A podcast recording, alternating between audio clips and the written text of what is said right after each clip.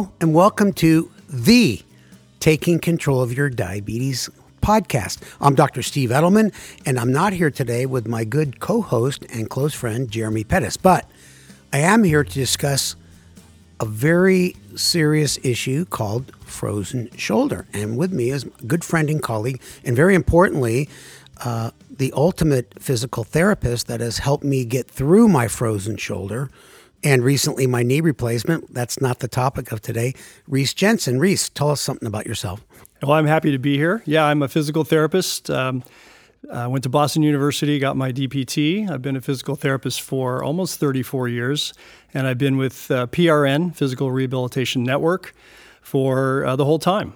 And that's a nationwide organization of physical therapy sites. Physical therapy clinics, yeah. It started in my office in Encinitas, and now we have several hundred in, in uh, seven or eight states. Yeah. So we've grown, grown a lot. Well, before I ask you the very first question, I think I just have to say that um, having a good physical therapist that is smart and knows the mechanics around your injury, whether that's your shoulder, your hip, your knee, is somewhat important and has you have really helped me quite a bit. I really appreciate that. Um, My pleasure. Okay, let's talk about frozen shoulder. What is it, and and what causes it? So they don't know exactly what causes it. They think it has to do with glycation, where the um, glucose and ligaments um, become sticky, and it is a insidious onset. So it happens for, for no good reason. The body makes a mistake. So let's say you lift something and you felt uh, a small pain in your shoulder, or you bump your arm against a door jamb, or do a few more reps than you should at the gym, and your shoulder's sore. Normally, a normal situation is a few days later that goes away. But when you develop frozen shoulder, over a period of a couple weeks, it turns into a very painful, very limiting um, condition where you can't touch the top of your head, you can't reach your other armpit, you can't put your hand behind your back because the capsule, which holds the shoulder together, has gotten very sticky, and all those parts have now gotten stuck together, and and that's a painful, challenging condition. Yeah, I I can attest as I've had it twice, but 10 years apart. Well, tell, give us that, some. That's the statistic, actually. You're, you're about 16% more likely to have it. If you have it in your right arm, you, you have a 16% chance of having it also in your left arm at some point. Again, we don't know why, but it's, it's just the stat. Well, what? Give us some more stats. Like, how much more likely is it for men versus women? And does it matter if you're how long you've had diabetes, type one or type two? Um, well, 58% of the people that get frozen shoulder are female. It's, it's a, there's about a 2% prevalence in, in the general population. Um, but for, for diabetics, it's 13.4%. Yeah, that's, that's so huge. it's, it's a much bigger um, number and number of people that are getting it than in the general population. Yeah. Now, we, we talked about this a little bit before, but both of my situations, I don't remember any trauma, but you know, my control may not have been that great, and this last time it was probably a lot better. But nonetheless, um, what are kind of the early symptoms where someone could say, "Hey, I think I heard that podcast, and I think I might have the beginning of a frozen shoulder." While I treat my blood sugar that just went a little bit above 150. It's because you're so nervous. no, not really. I'm past the I'm past the painful part we're going to talk about. Well, so if you if you do something and you have a sore shoulder and it doesn't resolve in a couple days and it starts feeling worse for no good reason and you start being unable to lift your arm above shoulder height um, and or have aching at night and you can't sleep on that side, if you notice that within the first seven uh, to 10 days after the pain starts, you should go see your doctor because the quicker you can get in and get a diagnosis and start treating it, the more likely you are to avoid the year long course that some people have to go through. Yeah, and that was my case because I developed it right during COVID. I didn't realize that your office was open. Everything, everybody else was closed. I know you're still putting kids through college, so you had you had to stay open. And I'll tell you what, I can kick myself for not saying I need to go see Dr. Jensen because I probably live with the symptoms six to nine months. I try to do, uh, you know, exercises on the internet. And uh, the other big lesson I would like to tell listeners, and you know this, it's it's impossible to do this yourself. Um, but tell, but before we get into therapy, what other motions would someone have a hard time doing? You mentioned raising your hands above your head. Um, and I know I always had this thought if I ever got arrested for drinking and they put me in handcuffs behind my back, I would die. Yeah, that, that's probably the worst one. That's a, a combined motion of reaching behind and rotating your arm. So uh, for females trying to do the bra strap, uh, for guys trying to wash their other armpit, reaching up to grab the, if you're the driver, reaching up to grab your uh, seatbelt and try and grab your seatbelt and pull it down. Those those kinds of things.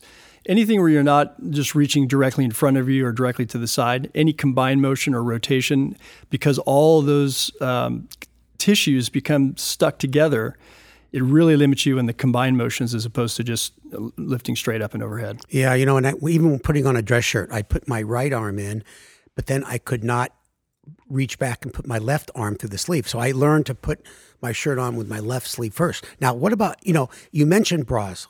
I if I was a female, there's no way I could ever put on or take off a bra. And I learned subsequently that you can get bras that unhook in the front. And at least that allows women to deal with that. But there's no way I c- could have done that.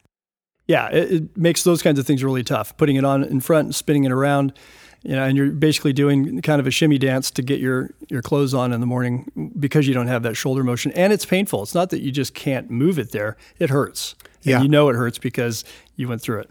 So, uh, what's what's typical way you make the diagnosis? Well, the physician will make it based on your, your loss of motion and the pain that you're having, and they can also do an MRI, which will show the tissues that are uh, stuck together in the shoulder. There's a there's a pattern of um, of um, connective tissue that they can see on the MRI that says, okay, this shoulder's frozen. But I can make the diagnosis, and I have just by putting someone through through the motion and feeling their shoulder. When the humerus, when the when when the humerus bone does not glide back and forth normally, when I grab your shoulder and move it, um, I can I can feel the capsule stuck together, and and that's where you're right. You couldn't do yourself. I couldn't do it to myself because I need a separate pair of hands to move those two structures independently. Yeah, it's very hard to um, to do these things yourself when it causes pain. And um, I would I would say this, Reece, that there are a lot of doctors that don't know SHIT about frozen shoulder, um, and there's some that do, but most orthopedic surgeons would have a pretty good idea uh, of what it is. And I think for you, and I'd say the physical therapy profession, in all the years I've used them for my different joints is you can make a diagnosis on physical exam like 95% of the time. And especially someone like yourself with years of experience, you know. So um, when you when I came in to see you and someone else comes in with you're pretty sure it's a frozen shoulder, you have the MRI or uh, or other diagnostic criteria, and what's what's the plan of therapy? Well, first we want to assess, you know, what your functional loss is, what your range of motion loss is. Take the measurements, um, test your strength, see if there's anything else maybe going on. Uh, if you've injured your rotator cuff in in the initial uh, injury, perhaps. Um, are you osteoporotic? Is there any, anything else that might make it difficult for us to do our job safely to get your shoulder moving? So we first assess all that, and then we come up with a plan, which in your case was to try and mobilize, do joint mobilization where I move one bone relative to the other to try and improve that, that joint mobility so that you can then lift your arm up. And while you wanted it to work and I wanted it to work, um, your muscles were fighting me because of the pain. So I have a tight joint and I have your muscles fighting me and I'm fighting you. And that's a recipe for disaster. That's when, you know, a therapist that tries to do that and be a cowboy ends up with a, a torn rotator cuff or, or breaking somebody's uh, humerus. So there's a point where we go, okay, um, we're not going to get to do this conservatively. And that's when I told you to make the next step. Well, look, describe the next step. So, if someone doesn't have a problem with with steroids, um, you can do a injection like your doc did for you with uh, steroid and uh, and Marcaine, and then within an hour or two of that injection, come into the clinic, and you're less painful. And we have that steroid in there, so when I mobilize your shoulder, there's not going to be a lot of swelling, and that's what worked for you. I was able to, to break your adhesions free safely. And while it was, as you have said, the most painful thing you've ever experienced, within a, few days, you, you realize, oh my gosh, my shoulder is moving. And the pain got got better, and we over a period of uh, another four to six weeks, we got most of your motion back.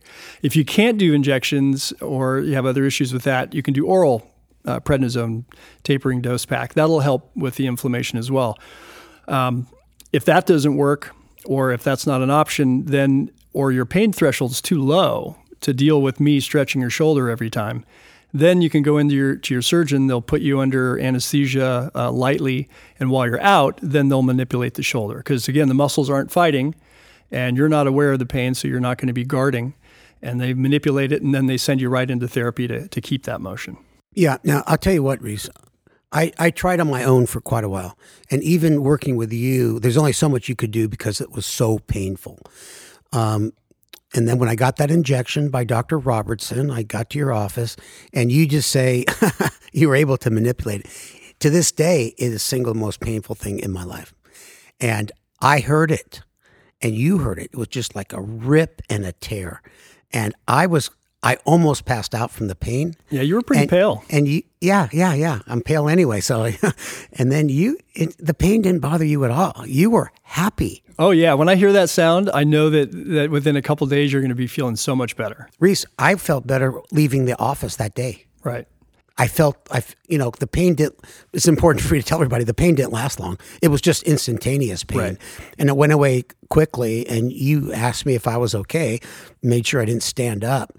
But um, it made the whole difference in the world. From there, it was, I'd say at this point, complete recovery. Right. Um, and I, I'm able to do a lot of things I couldn't do before. And it did take a while with, with exercising and hanging from a bar to get I could never even think about doing that before. Well, now, you, you, dealt with it for so long that you'd had some atrophy, and so just the motion wasn't the end of the story. We had to get your strength and your function back. And I, I want to say that you know manipulating a shoulder is not a something I do very often. It's it's pretty rare. It has to come down to the patient agreeing to do it, the surgeon being or the doc being okay with it, and me knowing there's no um, contraindications that I'm going to injure you. Right. Um, I had the good fortune of being in the operating room with a orthopedic surgeon friend of mine to manipulate a couple of my patients that, that weren't getting better. So I got to see how it was done. I got to feel how, you know, pre and post manipulation and what that sound was so I didn't freak out. Um, so I have a, a, lot of experience in that particular um, diagnosis and treatment. So it's not something every therapist would want to do or will do or should do. But mm-hmm. um, if you go to someone who's an orthopedic certified specialist, an OCS, they should have a lot more um, experience and background to be able to to do that if it's indicated. Well, you mentioned something else earlier that if you don't know the right type of manipulation, you could actually cause a rotator cuff injury. What yes. You maybe can explain that. And you said something else with a humerus. Humerus is the is your arm bone. yeah, your arm bone. If, I mean, if I have an older female and, and she might be osteoporotic or rheumatoid arthritic or someone with lupus where they, they may have uh, poor bone health, then that's makes it a contraindication. I don't want to end up, you know, breaking someone's uh, humerus trying to get their shoulder motion. That's that's just going against everything we're trying yeah. to do. Then you need a good lawyer, right? Uh, yeah. Well, um, in terms of recovery, uh, it sounds like there's a lot of variables depending on how long you went with symptoms before addressing therapy, but typically uh, in like you said, the next four to six weeks, you can get back to functionality, maybe not hundred percent. And why is it that you can get um, uh, why a frozen shoulder occurs can occur 10 years apart but also you mentioned and we talked about this earlier that um, if you have it once at least you can be pretty comfortable with it not happening again yeah it doesn't usually happen in the same shoulder twice usually will occur in the other shoulder, you know, five to 10 years apart from, from the first one. So for some people that's ha- that have had a really challenging first frozen shoulder, where they maybe had to have injections and manipulation or even arthroscopic surgery to, to release everything, that's pretty scary. Oh my God, it's happening in the other shoulder now. I got to go through this all again. But that's, you know, that's their genetics. Um, so you can't totally prevent it. You just have to know, okay, well, this is what I have to do to, to get through this one. Yeah. And you only have two shoulders. So then after that, you're done. well, that, that's good. Well, I, I could knock on wood here, but I had my right shoulder over 10 years ago and that never came back. And then my left shoulder three years ago and that never came back. What other conditions do people with diabetes who, do, who get frozen shoulder have? Um, are there other conditions that sort of are also seen when someone gets a frozen shoulder? It depends on their uh, general activity and fitness. So if they don't have uh, if they don't really exercise or use use their arms for much, then you know they could have um, relatively weak scapular stabilizers and rotator cuff muscles that um, during the course of this could get even weaker. So it may be hard for them to get back to doing, you know, putting um, dishes up on shelves and cleaning and doing things, you know, lifting things basically because they already had kind of a weak shoulder uh, or rotator cuff dysfunction, and now they have the, the frozen shoulder on top. Reece, let's talk about the natural history of the frozen shoulder. Now, I've heard you talk about, you know, freezing, frozen, thawing. We're not talking about da- making a daiquiri. I, I want to talk about the shoulder, but I, I like those analogies. Right. Because frozen is in there. Well, the, real term is adhesive capsulitis. That's the medical term for it. But people call it a frozen shoulder because it, it's not moving. So, in the first seven to 10 days after whatever injury or sleeping funny on your arm, whatever happened, uh, it goes into the freezing stage where everything gets sticky and sticks together, just like the, the pleats on your shirt. If I stuck the pleats on your shirt to your side with a staple, you wouldn't be able to lift your arm and it would hurt. That's kind of what happens to those little pleats. So that's the first stage. Then then there's the frozen part, and that can last um, several months up to up to 18 months. And we don't know why it starts. And, in the same token, we don't know why sometimes after 12 to 18 months, it just goes away on its own. Um, and then we call that the thawing period where either you've gotten treatment and the adhesions have released and you're getting your motion back, or the body just decides it made a mistake, my bad, and you know it takes away the adhesions and you, you go back to motion. Yeah. Well, my very first frozen shoulder, I I did not get therapy for it, and it it took two years to go away. It was miserable. Yeah, Quite- it's quite a it's a lot of loss of motion and and function over that time. So early intervention is really important to figure out what you have and what the best path is. That, that's that's probably true with uh, any condition, heart disease, blood pressure, early, diabetes. The Yeah. earlier, the better. Well, what about? Um, you probably don't have an answer for this, but I know a lot of listeners are probably thinking, "What could I do to prevent having one?" And um, I don't know if you have an answer for that, or there is an answer for that, but I might as well ask you. I don't think there's yeah there's not a real good answer. Um, obviously, if you're engaged in activities that um, challenge the shoulder, like you know, if you're gardening and you're using a pick and shoveling and lifting heavy stuff, and you're diabetic and maybe you're not in the best shape, you know that's a chance to cause an injury in your shoulder, which then could trigger that frozen shoulder um, syndrome. Um, but you can't prevent it. If you have the genetics and you unfortunately happen to be diabetic or sugar normal, um, you, you may get it, and that's just part of it. And Yeah. you can't really totally prevent it, just like you, you can't prevent other stuff from happening in your body either. Well, my uh, my final suggestion, having lived through this twice, is when you start getting a pain in your shoulder doing certain activities, like for a female, you know, putting on your bra because that that is very painful, or a guy putting on your shirt sleeves, right, and then when you hook your shoulder around to get the other sleeve in, if that pain doesn't go away in a couple days and you don't understand where it's coming from, you know, you should be thinking frozen shoulder. And I, I think the earlier you intervene, uh, the better off it'll be. The pain won't be as great. You can do the exercises, especially, and, and live through a Reece Jensen uh, visit. Um, you know, at, at, at, you should listeners should know if you go to his office in San Diego, um, there's one room that's it's the torture room, No, the screen room, and he, affectionately called. Reece will close the door so that when I scream, it doesn't disturb and upset the other It's for customers your- getting treated. It's for your dignity. We don't we don't want you to feel embarrassed when you're in pain. And so yeah, we have private rooms. We don't make you sit out in the gym and suffer. We take you in the room and do what we need to do, you know, with courtesy and and professionalism. But yeah, it's not comfortable. It is and same when you had your total knee. I had to bend your knee. That's what therapy is. If if getting better from surgery was easy, I wouldn't have a job. I'd be doing podcasts. Yeah, and just to remind our listeners that if you're a viewing type of person, you could watch my visit to Reece's office and where he manipulates my shoulder and causes me real pain. I wasn't acting, uh, and so that's that's on our website. And also, you know, uh, we should conclude with maybe saying uh, one or two words that you'd like to say, and you should mention PRN again too, because I think a lot of people could benefit from uh, your physical therapy company. Okay. Yeah. uh, Well, so if you injure your shoulder, obviously, if it's a you fall down, you hurt your shoulder, you should go see your doctor. Don't don't stick it out. Go and make sure that nothing's fractured and you haven't torn anything. If it's a simple injury and it's hanging around for you know longer than it should, and you all of a sudden can't reach your top of your head or behind your back, go see your doctor. Try and get in and get that treatment started, get the inf- inflammation down, and get into therapy so you can avoid having the f- freezing part be uh, you know really significant and limiting. So I've been I've been in San Diego, like I said, 34 years with PRN. Get the websites. Yeah, we are in San Diego. It's www.prnsandiego.com. Our, our general website is www.prnpt.com.